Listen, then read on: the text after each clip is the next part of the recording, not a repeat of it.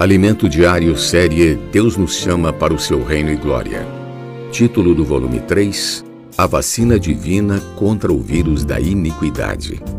Título da semana 1: Dignos do chamamento de Deus. Palestrante Roberto Costa. Amém. A graça e a paz de Deus nosso Pai e do Senhor Jesus Cristo. Irmãos, é a graça e a paz de Deus nosso Pai e do Senhor Jesus Cristo. Essa é a saudação, irmãos. É dessa forma que devemos, devemos saudar uns aos outros, porque nós temos essa graça dada pelo Pai. Olha só, a graça e a paz do nosso Deus, Pai e do Senhor Jesus Cristo. Amém? Graças a Deus, Aqui, como nós tivemos a reforma, nós estamos ainda na semana 1, vamos iniciar a semana 1 desse segundo volume do Alimento Diário. Deus nos chama para o seu reino e glória, cujo título é A Vacina Divina contra o Vírus da Iniquidade. Muito forte, né? Nós acompanhamos bastante nas conferências com os irmãos nossos apóstolos. Então nós vamos desfrutar do que ganhamos desse, desse título, dignos do chamamento de Deus. Leiam aqui, todos. Dignos do chamamento de Deus. É, dignos do chamamento de Deus. Nós estamos inseridos nesse privilégio. Amém? Isso é alegria, irmãos. É a alegria da salvação. O Senhor nos deu esse privilégio de sermos chamados para o seu reino e glória. Não importa, não importa, não importa a circunstância. Não importa nada que estejamos passando, o que o mundo está passando. Sabe o que importa? Que Deus te chamou para o seu reino e glória. Irmãos, isso é que importa. Hoje, sábado, dias tenebrosos de pandemia, está chovendo, não choveu o dia todo, veio chover agora à noite. Mas percebam, irmãos, quantas vidas, quantas vidas estão aí buscando um sentido para viver, tentando preencher algo que só Deus pode preencher em nós. Quantas vidas estão perdidas? Posso até dizer que vida até de membros da minha família mesmo que não, não tem no Senhor, que na verdade não querem ter, porque nós vamos ver que já sabemos que Deus considera todo homem, considera o homem indesculpável diante dele. Amém? Então vamos começar aqui lendo Agora nós entramos na segunda carta aos Tessalonicenses. Essa série agora, ela vai falar muito da segunda epístola de, do apóstolo Paulo aos Tessalonicenses. Amém? É, é importante porque semanas passadas, né, nós vimos a primeira carta. E das três epístolas que o apóstolo escreveu, essas duas são as primeiras dele. É muito interessante, irmãos. Amém? Então, 2 Tessalonicenses capítulo 1, versículos 11 e 12. Vamos ler todos? Por isso, também não cessamos de orar por vós, para que nosso Deus vos torne digno da vocação e cumpra com poder todo o propósito de bondade e obra de fé a fim de quê? A fim de que o nome do nosso Senhor Jesus seja glorificado em vós e vós nele, segundo a graça do nosso Deus e do Senhor Jesus Cristo. Nesse mesmo capítulo, vamos ler antes, antes. Aqui no versículo 11, ele fala assim: Por isso também nós, também não cessamos de orar por vós os três apóstolos, eles estavam orando sempre. Estavam no início da, né, da carreira cristã ali na questão da igreja. Então eles não cessavam de orar por vós, pela igreja, para que o nosso Deus vos torne digno da vocação. Vocação, no original, quer dizer chamamento. Digno do seu chamamento. Isso é interessante saber. O apóstolo Paulo, irmãos, ele sempre gostou de orar pelas igrejas. Eu lembro que ele, lá em 1 em Efésios, capítulo 1, do versículo 17, ele também ora pela igreja. Ele faz duas orações lá. É, a primeira, no capítulo 1, versículo 17, que ele, ele ora aos irmãos, porque eles tinham um amor, por todos os irmãos, ele tinha um amor, eles tinham um amor entre eles no Senhor Jesus. E por isso ele fazia menção deles nas, nas orações dele, nas suas orações, para que o Deus e Pai do nosso Senhor Jesus Cristo vos desse sabedoria e conhecimento no pleno conhecimento dele, do próprio Senhor. Então, por isso que devemos orar uns pelos outros. Por isso que a nossa saudação deve ser sempre essa: graça e paz da parte de Deus, nosso Pai, e do Senhor Jesus Cristo. E nesse mesmo capítulo, versículo 1 e 2, Paulo, está escrito assim: Paulo, Silvano e Timóteo, a igreja dos Tessalonicenses a igreja da Tessalonicenses em Deus. Deus quem? Nosso Pai. E no Senhor Jesus Cristo. Aí vem, versículo 2. Graça e paz a vós outros. De quem? Da parte de quem? Da parte de Deus Pai e do Senhor Jesus Cristo. Aleluia. Essa deve ser a nossa saudação. Porque isso dá mais encorajamento, para poder prosseguirmos né, nessa caminhada. E ele inicia, a gente percebe aqui que o apóstolo Paulo inicia essa segunda epístola da mesma maneira, com a mesma saudação que ele iniciou a primeira epístola, irmãos. Isso demonstra o quê? O grau de unidade e unanimidade que eles tinham no Espírito. Então, a igreja ela anda junto. Os apóstolos, os irmãos, eles andam juntos, unânimes, em unidade. Devido a essa circunstância, exatamente por esse testemunho, é que a igreja dos Tessalonicenses crescia em vida. E olha que é o princípio. Porque, irmãos, só uma regeneração genuína dos membros da igreja de Tessalônica poderia sustentar, assim, da base de sustentação da perseverança, da esperança e da fé que eles tinham do Senhor Jesus, da volta do Senhor Jesus. Porque nós sabemos que depois que os apóstolos saíram de Tessalônica, o que aconteceu? Né, após a partida deles. A gente viu que esses irmãos eles foram que perseguidos, muitos deles foram mortos e detalhe, as atribulações não cessaram. Percebam, irmãos. Morte, perseguições, as atribulações que nós temos nesse tempo presente, ela nunca, jamais deve ser comparada com as atribulações que eles tiveram lá para deixar de exemplo para nós. Nunca. Por isso que o apóstolo Paulo fala lá em Romanos 8, né? 18.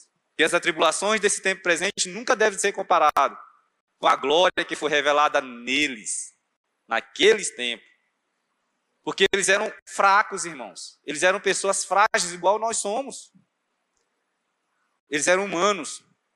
Eles eram mortais. Mas, no entanto, eles estavam em quê? É? Eles estavam conectados na linguagem né, do irmão Ezra, conectados. Em quem? Em Deus Pai e no Senhor Jesus Cristo. Então, esse ou essa é a virtude maior, é o segredo maior da vitória deles, a base de sustentação deles. E então as forças deles eram renovadas através de quê? Nós cantamos o hino aqui, né? Chamados para ser vencedores, que fala da palavra profética. A palavra, irmãos, a palavra que sustentava eles. Palavra profética. A palavra dá vida. A palavra de Deus dá vida. Ela nos revigora. Por isso eles se tornaram dignos de ser chamados por Deus. Amém? Graças a Deus. E eles, quando eles escreveram, então, essa segunda epístola, na verdade, eles deixaram uma base boa para poder eles terem a oportunidade de escrever a segunda epístola. Foi que eles deixaram na primeira epístola, quando eles passaram lá em Tessalonicense e fundaram a igreja. Pouco tempo, mas foi o suficiente para formar uma base. A base da vida normal da igreja. Irmãos, isso aí tem que andar conosco todo o tempo, tem que fazer parte da nossa essência de vida.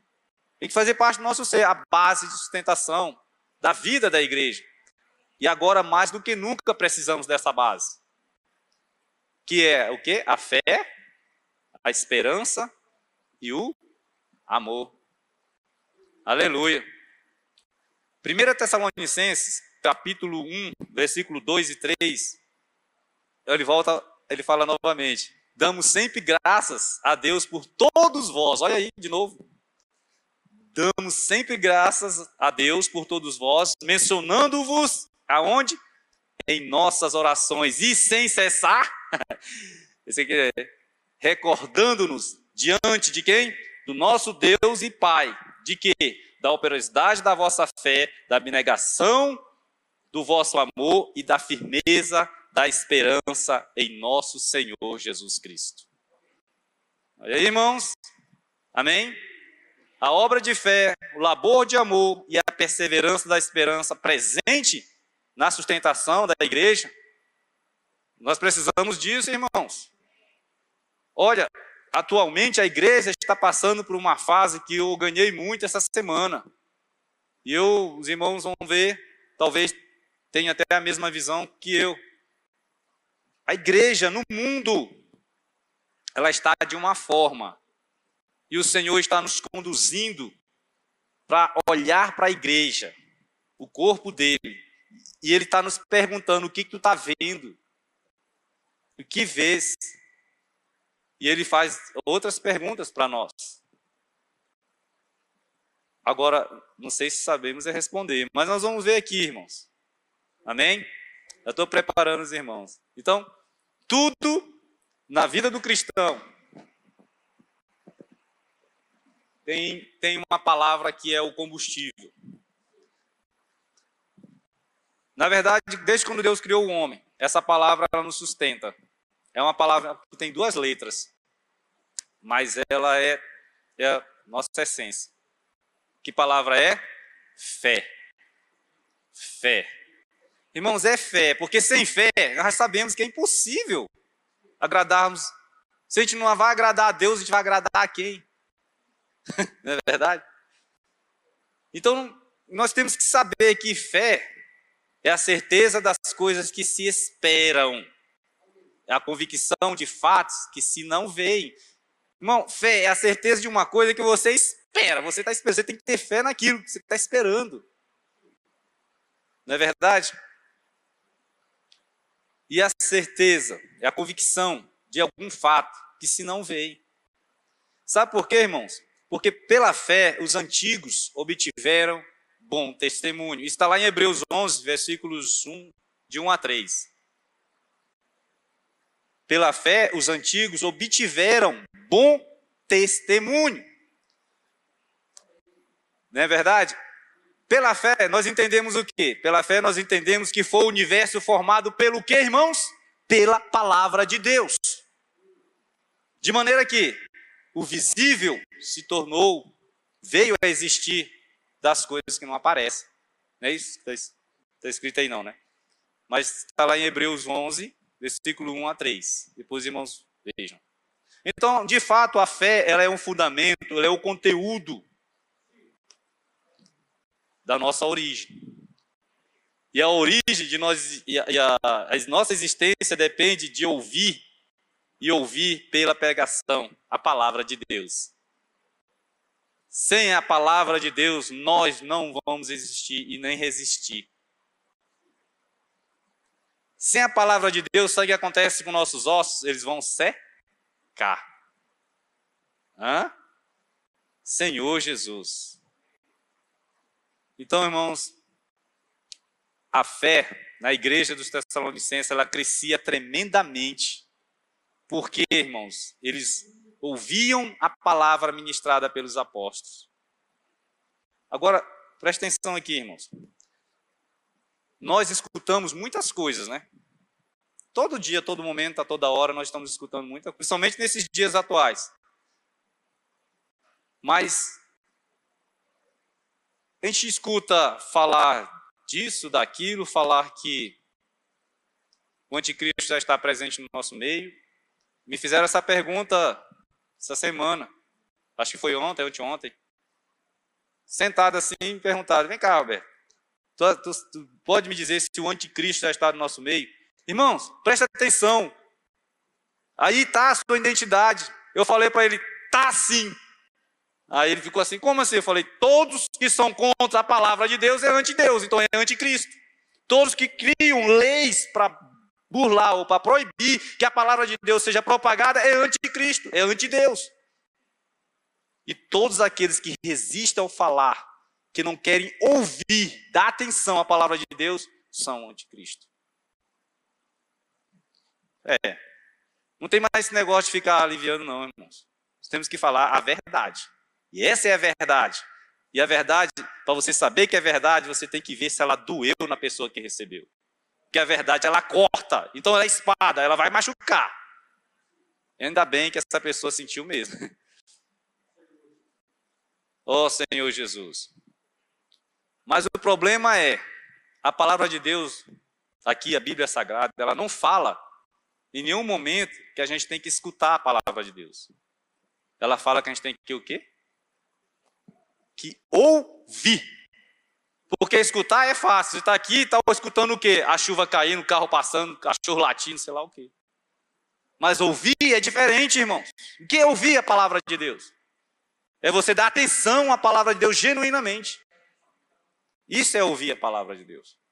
Escutar é muito fácil. Mas ouvir, eu sei que Tiago lá, Tiago, escreveu capítulo 1. Ele diz assim, ó, sabeis estas coisas meus irmãos. É Tiago 1,19.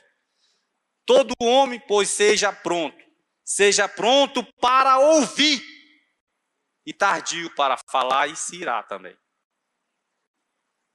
Todo homem seja pronto para ouvir. E a fé que é falada, essa fé que foi pregada, ela não é uma fé supersticiosa. E muitos estão disseminando essa fé supersticiosa por aí. Os irmãos têm nos alertado no alimento diário, têm nos alertado nas conferências. Em todo... Que fé supersticiosa é essa? Vocês querem um exemplo? O que, é que nós estamos passando no mundo inteiro? O ano todo, pandemia, coronavírus, está matando milhares de pessoas no mundo. E no Brasil, em Samambaia. Mas eu sou crente, eu creio no Senhor Jesus, amém. Então não vou usar máscara, não vou me prevenir, não vou usar álcool gel, não vou, quero nem saber. Isso nem é uma fé supersticiosa, ou não é? Você está tentando ao Senhor Deus. Por isso que devemos saber estas coisas. Aleluia, porque a palavra nos ensina, irmãos. Devemos saber dessas coisas, irmãos. Senhor Jesus. A nossa fé ela precisa ser genuína, porque essa é a nossa capacidade de crer, e o crer não vem sem o obedecer. Todo crer tem que vir com o obedecer. Se obedecer, não há crer. É verdade. Né? Desobediência. Nós precisamos obedecer, senão não há crer. Agora, esse processo se inicia através de quê? Da palavra de Deus, que ela entra dentro de cada um de nós e ela causa essa transformação em nós.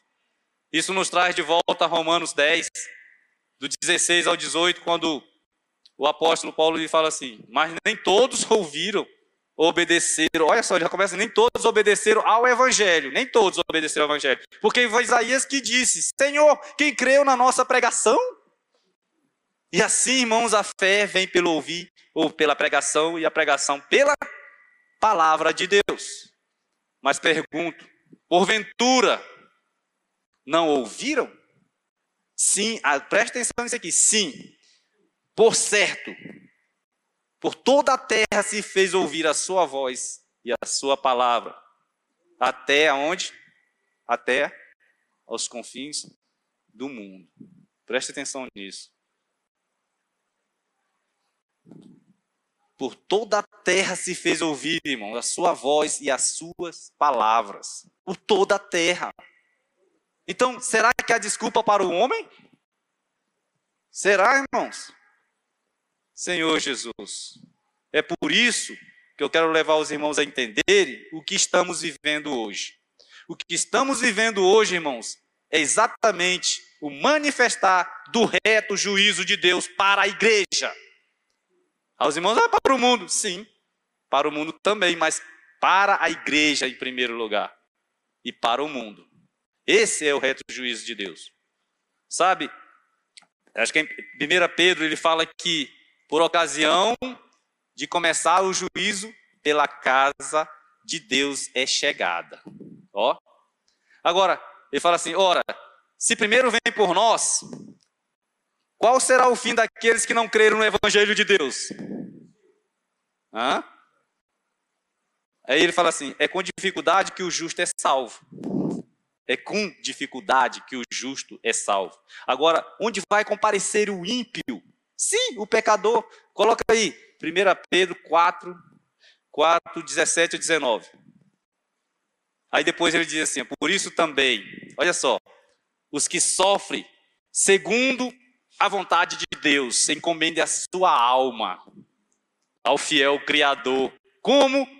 Como na prática do bem. Tem vírgula, não tem? Como na prática do bem. Então, vamos ler todos, irmãos. Isso aqui é interessante saber isso aqui.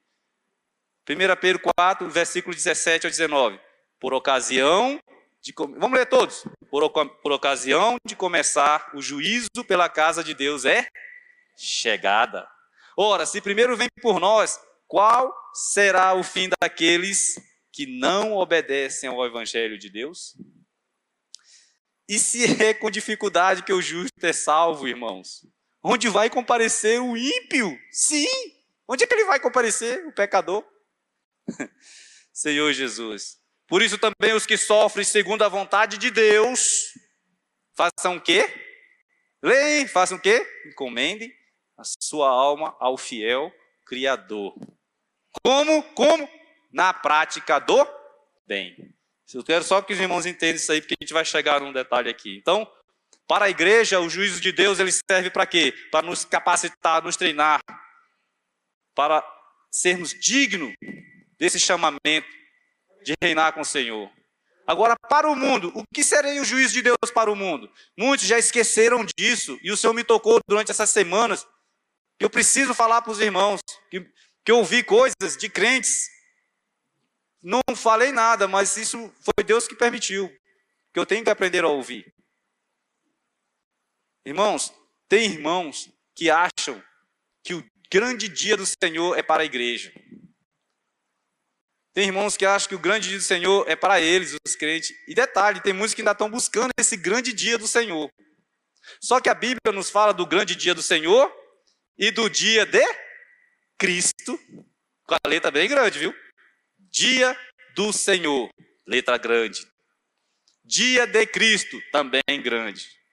Agora a diferença que a gente tem que saber é o que é o dia do Senhor e o que é o dia de Cristo para quem é o dia do Senhor e para quem é o dia de Cristo. Esses dias, irmãos, estamos sendo chamados para o seu reino e glória. Precisamos discernir em que dia estamos, hum? ou que dia estamos esperando, né? O dia do Senhor significa, eu anotei aqui, dias de calamidade, dias de juízo dia de vingança, dia de trevas, dia de assolação. Esse é o grande dia do Senhor. Então não é esse dia que a igreja está esperando, não. Pelo menos nós não estamos esperando esse grande dia. Nós estamos esperando o grande dia de Cristo Jesus. Que para nós, todos nós que invocamos o nome do Senhor, em toda a terra, esse dia de Cristo nos traz encorajamento, alegria. É como a noiva e o noivo, quando estão aguardando pelo seu casamento. Eu conversei com o Jonathan hoje, e aí eu perguntei, meu irmão, como é que está a ansiedade, o desejo, ele na proximidade do seu casamento ali, desse jeito, eu falei assim, Jonathan, deve ser a mesma coisa em Cristo e a igreja. Sabe? Ele desejando que esse momento aconteça. Então nós estamos esperando é pelo dia de Cristo e não pelo dia do Senhor. Mas aqui, de maneira rápida, eu gostaria para dizer para os irmãos, mostrar o que seria o dia do Senhor, para que ninguém mais entenda de maneira errada e saiba em que dia nós estamos esperando. Por exemplo, Isaías capítulo 13, agora eu gostaria que o irmão colocasse todos esses versículos. Isaías 13, 9. E aí eu vou ler rápido aqui, os irmãos vão acompanhando aí, anotando, porque senão não dá tempo. Isaías, vamos começar por Isaías. Olha só o que é o dia do Senhor. E tem gente que está desejando esse dia. Ó, oh, Senhor Jesus. Isaías 13, 9 diz: Eis quem vem, o quê? Com a letra bem grande. O dia do Senhor. Que dia é esse, irmãos? Dia cruel. Dia com ira. E o que? Ardente furor. Para converter a terra em assolação e dela destruir os. Olha, que dia do Senhor. Agora, mais para frente, Joel, para os profetas. Olha, e detalhe, que cada vez mais vai falando do grande dia do Senhor, vai se aproximando do Novo Testamento. São os profetas menores, né? Profetas maiores, menores, e vai. Vamos para Joel, capítulo 1, versículo 15 de Joel. Ah, que dia! Mas esse dia aqui, presta atenção. Que dia! É um dia que ele suspira, porque ele está querendo ver a vingança do Senhor. Essa semana o irmão postou né, que o Senhor é o nosso vingador. É Ele que vingará por nós. Então, Joel 1,15. Ah, que dia! Porque o quê? O dia do Senhor está perto e vem como, novamente, a assolação do Todo-Poderoso. Mesmo Joel capítulo 2, versículos 1 e o versículo 2, só a primeira parte do versículo 2. E o versículo 1 diz o seguinte: Joel 2, versículo 1: Tocai a trombeta em Sião e dai voz de rebate no meu santo monte. Agora ele diz assim: perturbem-se todos os moradores da terra, porque o que, irmãos? O dia do Senhor vem e já está próximo. Que dia é esse? Dia de escuridade, e densas trevas, dia de nuvens e negridão. Essa versão? Isso mesmo. Agora vamos para o versículo 2, né, que só essa parte aí, dia de escuridade, densas trevas, dia de nuvem e negridão. Nesse mesmo capítulo 2, versículo 11. O Senhor levanta a voz diante do meu exército, porque muitíssimo grande é o seu arraial porque é poderoso quem executa as suas ordens. Sim, grande é o dia do Senhor e muito terrível. Quem poderá suportar? Quem poderá suportar? Quem? Aqui tem um versículo que diz que nem o homem mais poderoso da terra poderá suportar. Versículo 31 desse mesmo capítulo 2. Esse versículo quase todo crente conhece, mas talvez não sabe o significado. E diz o seguinte: o sol se converterá, não é isso? Todo mundo conhece? O sol se converterá em trevas e a lua em sangue. Antes que venha o grande e terrível dia do Senhor. Senhor Jesus. Irmãos, tem uma passagem aqui que, que já deixa em QAP, Amós, capítulo 5 de Amós, versículo 18. Aí é só para frente, né? Quem está procurando na Bíblia, só indo para frente. Diz assim, versículo 18: Ai de vós, olha só, irmão. Ai de vós que desejais o dia do Senhor. Para que desejais vós o dia do Senhor? É dia de trevas e não de luz. Ele continua dizendo aqui que esse dia é como se um homem fugisse de diante do leão e se deparasse com o urso. Que ele, entrando na sua própria casa, percorrendo a mão pela parede, fosse mordido por uma cobra. Porque é dia de treva. Então, nesse 18, né, Amós 5, 18, o versículo 19 fala isso, versículo 20 diz assim: Não será, pois, o dia do Senhor trevas e não luz? Não será completa escuridão, sem nenhuma claridade? Irmãos, esses dias está sendo o quê? Mas preste atenção, essas perguntas é para a igreja, não é para o mundo. Vamos para Obadias, mais para frente, verso 15, porque Obadias só é um capítulo, então o verso 15 de Obadias diz assim: Porque o dia do Senhor está prestes a vir sobre todas as nações. Essa pandemia veio, será que veio só sobre um país? Só sobre um continente? Então tá, porque o dia do Senhor está prestes a vir sobre todas as nações, como tu fizeste, olha só, como tu fizeste, assim será Assim se fará contigo, o teu mal feito tornará sobre tua cabeça. Sofonias, mais para frente, Sofonias, capítulo 1 de Sofonias, versículos 14 e 15, diz assim: agora, irmãos, Sofonias é tremendo. Olha o que ele fala desse grande dia do Senhor.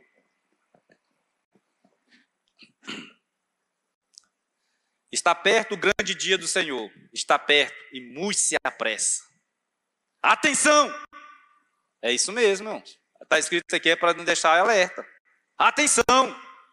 O dia do Senhor, aí ele vai dizer como é que é o dia do Senhor. Como é que é o dia do Senhor?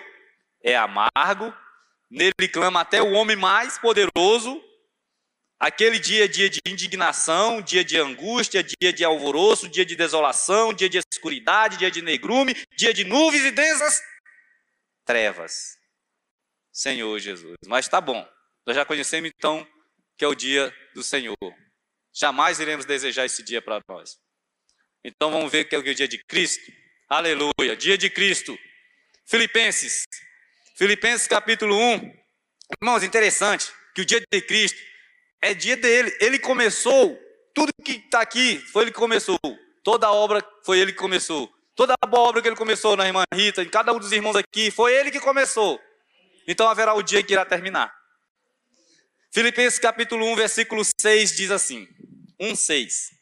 Estou plenamente, todo mundo conhece, estou plenamente certo de que aquele que começou boa obra em vós há de completá-la. Mas até que dia? Até o dia de Cristo Jesus. Irmãos, até o dia de Cristo Jesus, ele vai completar a boa obra que ele fez em cada um de nós. Aleluia, porque o dia de Cristo é esse dia que nós estamos aguardando. Filipenses mesmo, capítulo 2, versículo. É o versículo 16, mas eu gostaria de ler o 14, o 15 e 16, que os irmãos possam entender também qual é a nossa função, por que, que nós estamos nesse casulo, que é a vida da igreja. Por que, que nós estamos aqui, irmãos? É para aprendermos a não murmurar, é para nos tornar filhos fiéis a Deus, irrepreensíveis, e para ser algo muito mais nessas densas trevas que nós vimos aí. Filipenses capítulo 2, versículo 14 e 15 e 16, diz assim. Versículo 14: Fazei tudo sem murmurações nem contendas, para que vos torneis irrepreensíveis e sinceros filhos de Deus inculpáveis no meio de uma geração o que pervertida e corrupta, na qual resplandeceis como luzeiros, como luz nesse mundo, irmãos. Essa é a função da igreja, por isso estamos nesse casulo. Então, versículo 16 diz: preservando a palavra da vida, para que no dia de Cristo eu me gloriarei de que não corri em vão nem me esforcei inutilmente. Então aqui a gente vê um ambiente de glória, o apóstolo Paulo se gloriando, porque ele não correu em vão. Aleluia, porque nós estamos aqui, que a carreira dele não foi em vão. Ele perseverou. Ó oh, Senhor Jesus. Temos mais dois versículos aqui, ó. 2 Timóteo, capítulo 1. 2 Timóteo, versículo 12 diz: E por isso estou sofrendo estas coisas. Todavia não me envergonho, porque sei em quem tenho crido. Irmão, você sabe em quem você tem crido? Aleluia! E estou certo de que Ele é poderoso para guardar o meu depósito até o quê? Aquele dia. Interessante, né? O apóstolo Paulo ele vai mudar a expressão dia de Cristo por aquele dia. É o dia de Cristo. Esse que é o dia. 2 Timóteo 1,18 também ele vai falar naquele dia. O versículo 18. Senhor lhe conceda naquele dia achar misericórdia da parte do Senhor. Aí ele continua falando aqui, tu sabes melhor do que eu quanto serviço me prestou ele em Éfeso, ele está falando de Onesíforo, que não o abandonou em momento nenhum, até mesmo quando ele estava preso em Roma, Onesíforo foi atrás dele. Nunca o abandonou. E todos da Ásia, naquele período, tinham abandonado o apóstolo Paulo, porque aqui, essa carta, segunda Timóteo, nós sabemos que é a última carta da sua carreira cristã. Ele já estava no final, no período, logo depois disso aqui ele foi morto. Ó oh, Senhor Jesus, graças a Deus. Irmãos, Deus nos tem chamado para o seu reino e glória.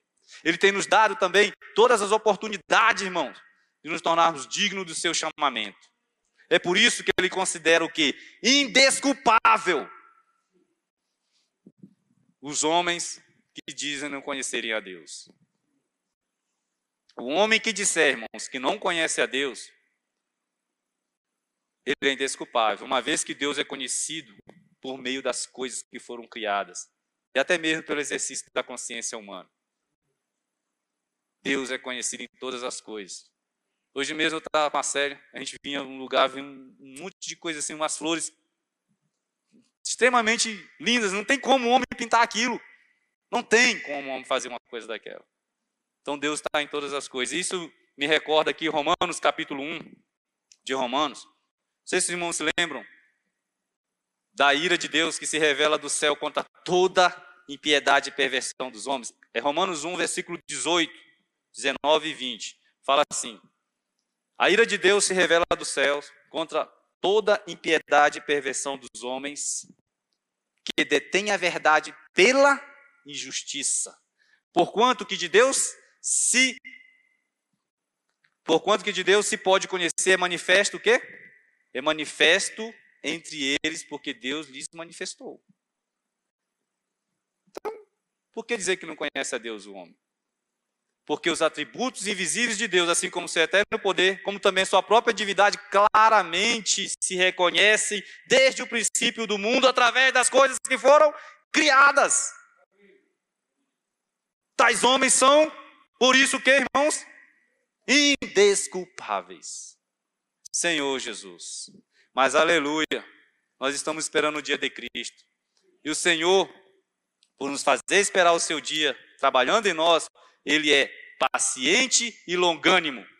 Ele não retarda a sua promessa, como alguns a julgam demorada.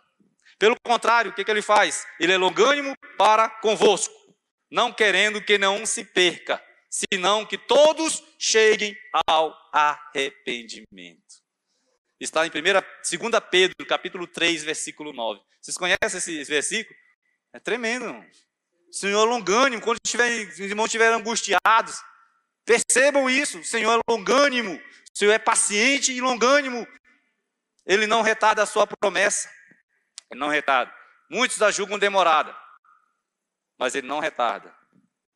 Pelo contrário, é longânimo para convosco, não querendo que nenhum pereça, senão que todos cheguem ao arrependimento. E para concluir, irmãos, queria dizer para os irmãos o seguinte: Deus é fiel e Ele está nos chamando para o seu reino e glória. Fiel é Deus, pelo qual foste chamado à comunhão do seu Filho, Cristo Jesus, nosso Senhor, está em 1 Coríntios, capítulo 1, versículo 9. Então, a mensagem é: Precisamos resistir a essas coisas que estão acontecendo. Precisamos buscar a vida que está nesse casulo que é a vida da igreja. Irmãos, sem a palavra de Deus não há vida. E aqui eu quero recordar para os irmãos, para a gente concluir, o que aconteceu com essa pessoa que eu falei que deu uma grande demonstração de fé, que foi Ezequiel. Eu acho que até mandei no grupo dos, dos do GFM. Ezequiel, capítulo 37 de Ezequiel, do versículo 1 ao 4, aquela história que veio sobre ele a mão do Senhor e o conduziu, né, pelo Espírito do Senhor a um vale que estava cheio de quê? De ossos. E ele e o Espírito fez ele andar, o Espírito do Senhor fez ele andar ao redor desses ossos, mas eram muito numerosos o vale desses ossos. E esses ossos, ele percebeu. Por que, que Deus fez ele andar? Eu, eu lendo isso aí, eu ganhei muito. Por que, que Deus fez ele andar ao redor dos ossos? Simplesmente ele podia jogar ele nos ossos secos e aí vai andando aí, tá? Mas para quê? Ele percebeu que os ossos eram secos, mas por ele andar, ele percebeu que os ossos estavam quê, irmãos? Sequíssimos. Os ossos não estavam somente secos, secos está a igreja hoje no mundo. A igreja hoje no mundo está na condição de seca. E o que nós não podemos chegar é na condição de sequíssimos. Porque o Senhor está conduzindo cada um de nós pela mão para pregar a sua palavra. E ele está dizendo assim: Filho do homem, filho do homem, acaso poderão reviver esses ossos, ou por acaso nós poderemos resistir, irmãos, a essas contaminações, a essa pandemia, a tudo que está fazendo nos afastar uns dos outros, de congregarmos. Ele está nos conduzindo pela mão, está perguntando, filho do homem, igreja, e qual seria a nossa resposta? Ô oh, irmãos, Ezequiel deu uma resposta tremenda aqui. É como se eu dissesse assim, Senhor, ultimamente eu tenho aprendido muito. Senhor, se Deus quiser, se o Senhor quiser, será feito.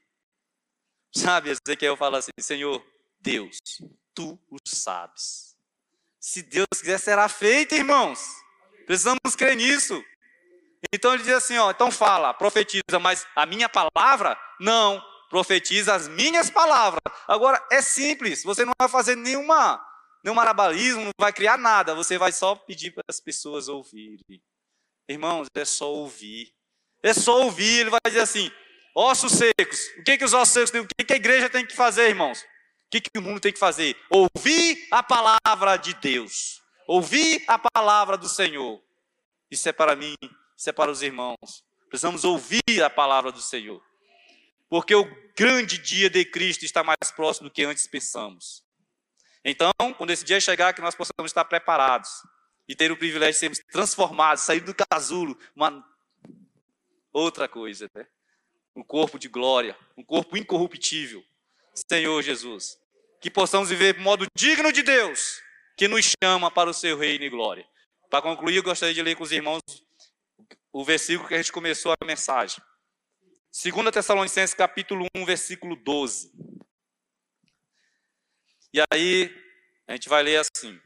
Vamos ler todos, aí eu gostaria de ouvir os irmãos.